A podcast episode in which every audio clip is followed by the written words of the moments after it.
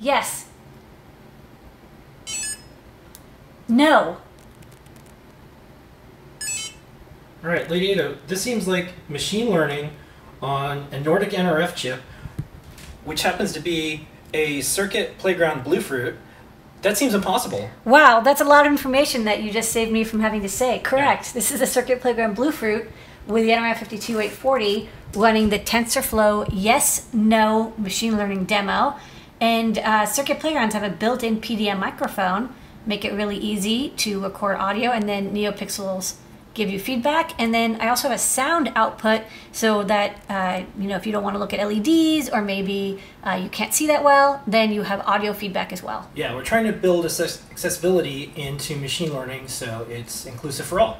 Yes. Right, good work. Yay.